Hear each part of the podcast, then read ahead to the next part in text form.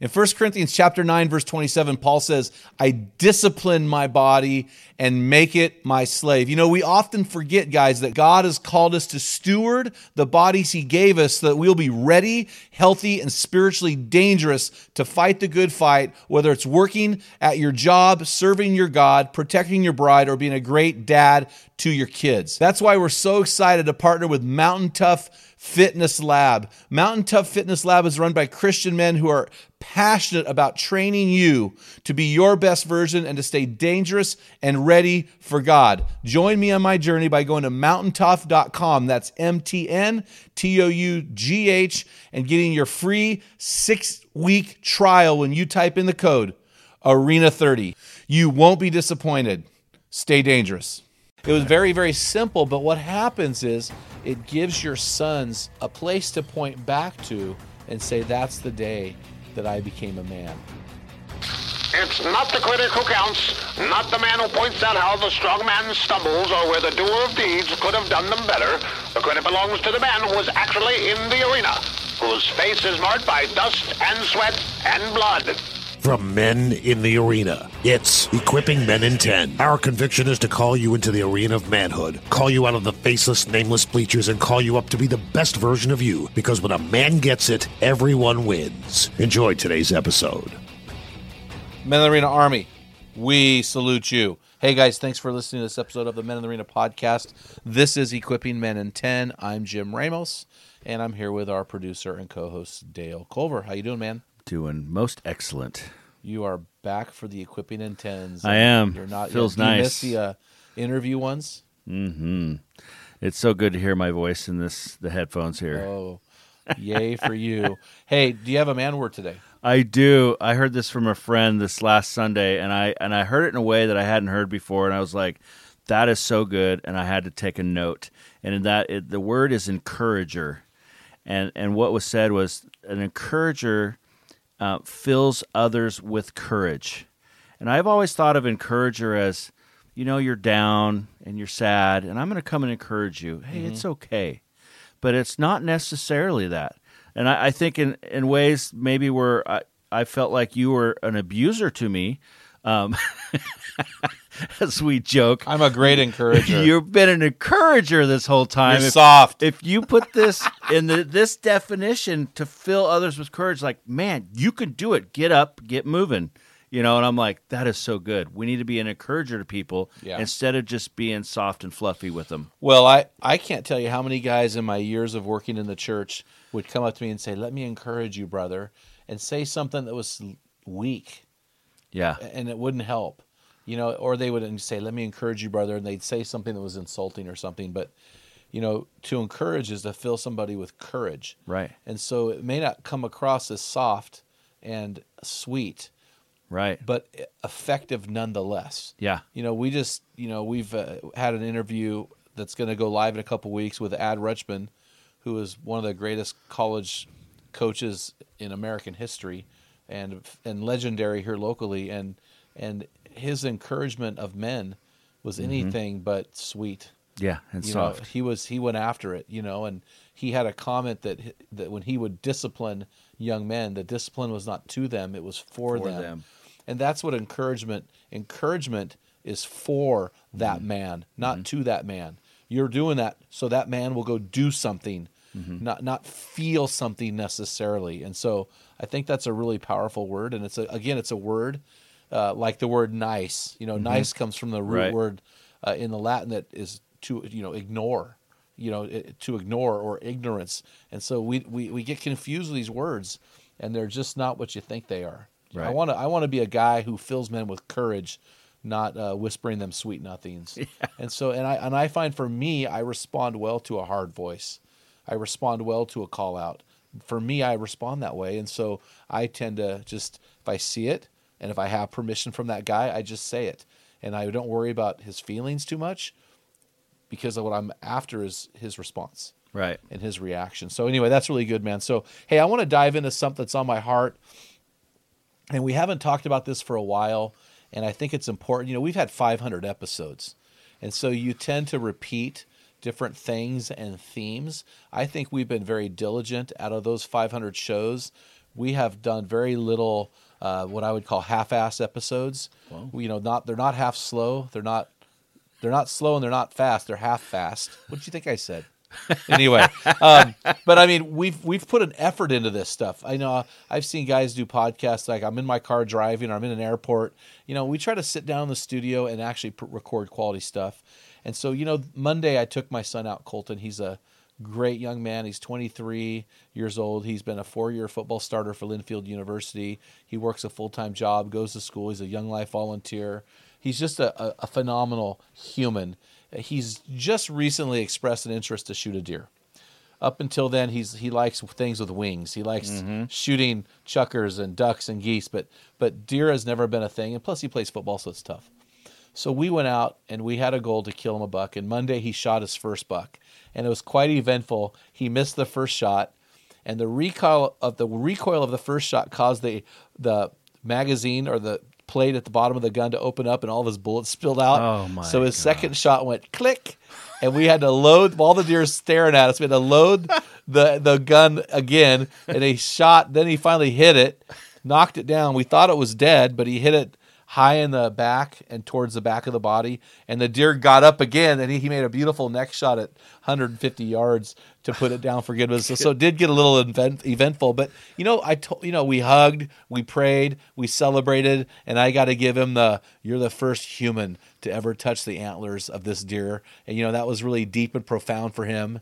He'd never thought of that before Yeah. but it was a rite of passage. And killing a first buck with each of my sons, it's a it's a rite of passage in our family.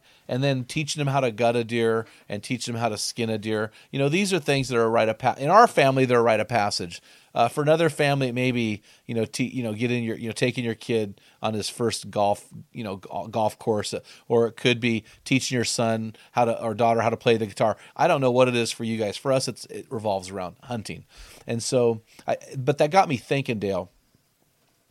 You know, when a, a young lady has her first menstrual cycle, she has a physical, biological rite of passage into womanhood.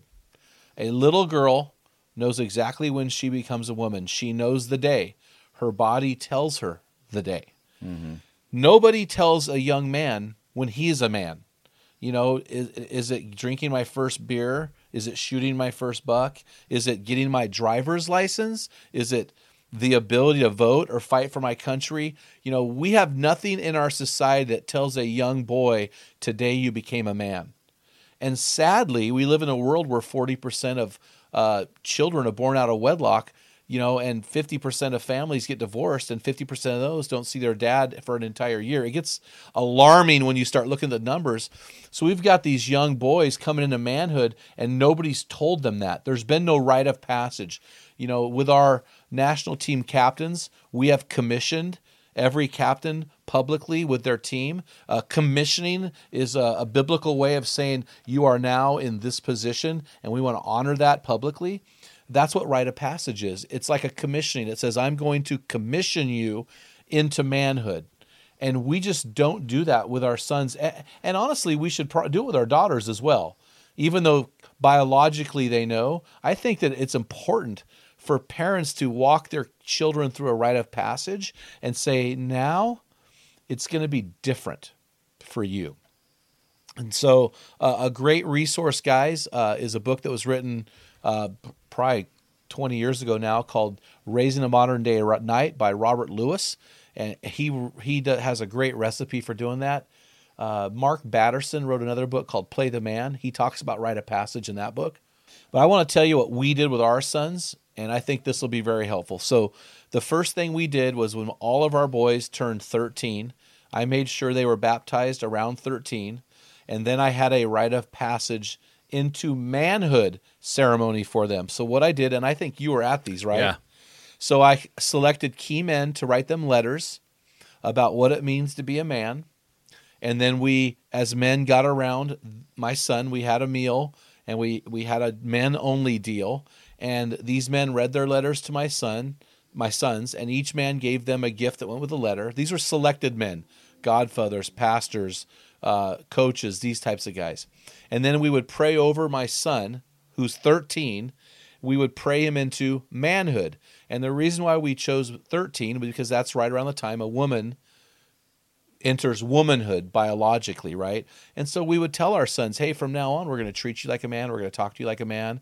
We're going to give you manly responsibilities. And we did that. You know, we did certain things to, to treat our sons as men and no longer children. And the responsibilities they carried were responsibilities of a man.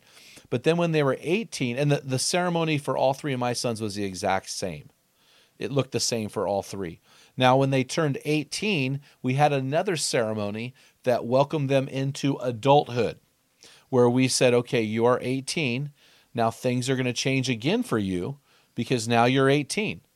We're going to make some strategic changes with driver's license, with insurance, with with the phone bills, with with uh, you know work expectations, with home expectations. There are certain things that we're going to expect differently from you now that you're 18.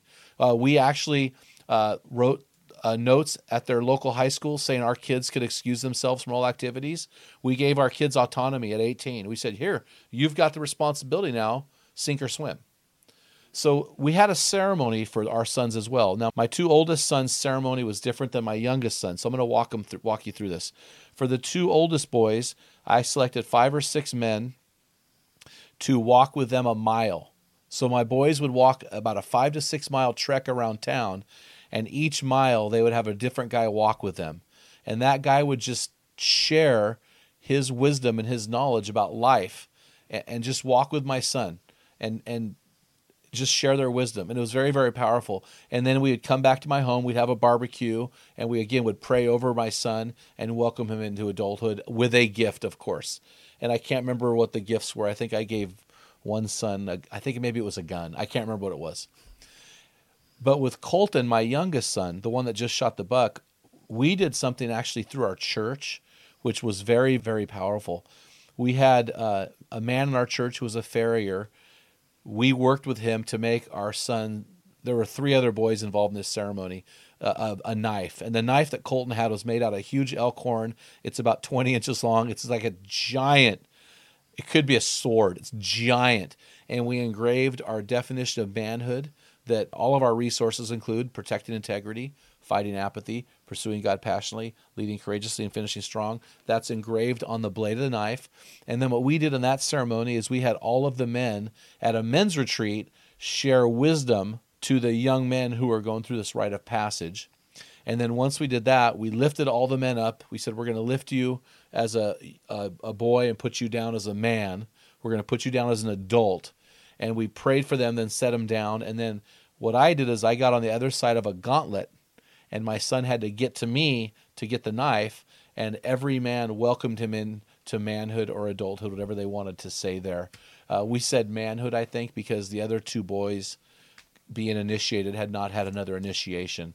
And so once they received the knife, then we had a party around a bonfire and we had s'mores or something. So it's very, very profound.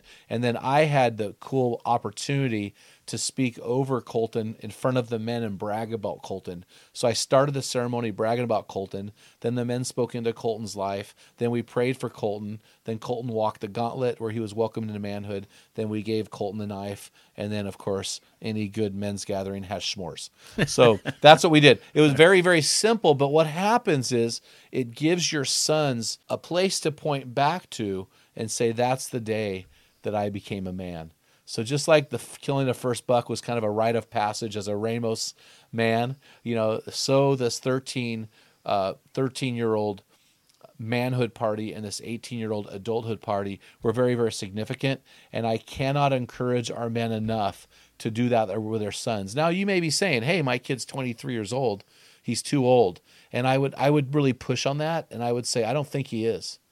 I think your son is never too old for you to affirm him as a man now, if he's 50 and you know he's a 50 year old son, that might be a little bit different. But mm-hmm. but it's so important that we affirm our children as men. You know, we saw Jesus did this in Matthew 17. You know, with the transfiguration, he said, "This is my son, who I love, in him I am well pleased. Listen to him." You know, this is God initiating or affirming Jesus. I think it's really, really important. So, mm-hmm. uh, Dale, what's next, man? Drive us home. Yeah, guys, want you to head on over to meninthearena.org and pick up your free copy of Jim's newest book, Tell Them What Great Fathers Tell Their Sons and Daughters. And also, you can sign up to join one of our many virtual teams by clicking on the Join Our Program button. Until next time, feel the wet sand on the arena floor, hear the deafening roar of the crowd, taste the sweetness of victory, smell the stench of battle, get in the game, get dirty, grind it out, and be a man. You've been listening to the Men in the Arena podcast. If you hunger to be your best version, then join thousands of men from around the world in our Men in the Arena forum on Facebook. This is the best place to have open discussions around the topic of biblical manhood. Make sure to explore our website at meninthearena.org, sign up for the weekly equipping blast, and take advantage of our many free resources designed to help you become your best version of a man. Thank you for listening to this episode of the Men in the Arena podcast. Remember, when a man gets it, everyone wins. What type of dad are you? Guys, in my 35 years of ministry, I've noticed that guys basically fall into two categories. And in those categories, there are four types of dad or four phases that you pass through as a dad. We just dropped an amazing quiz to help you discover what type of dad you are. Find out what type of father you are and get our custom resources fit to meet the needs and the questions you are asking. Head on over to menarena.org. Join 20,000 men from around the world and find out the type of dad you are.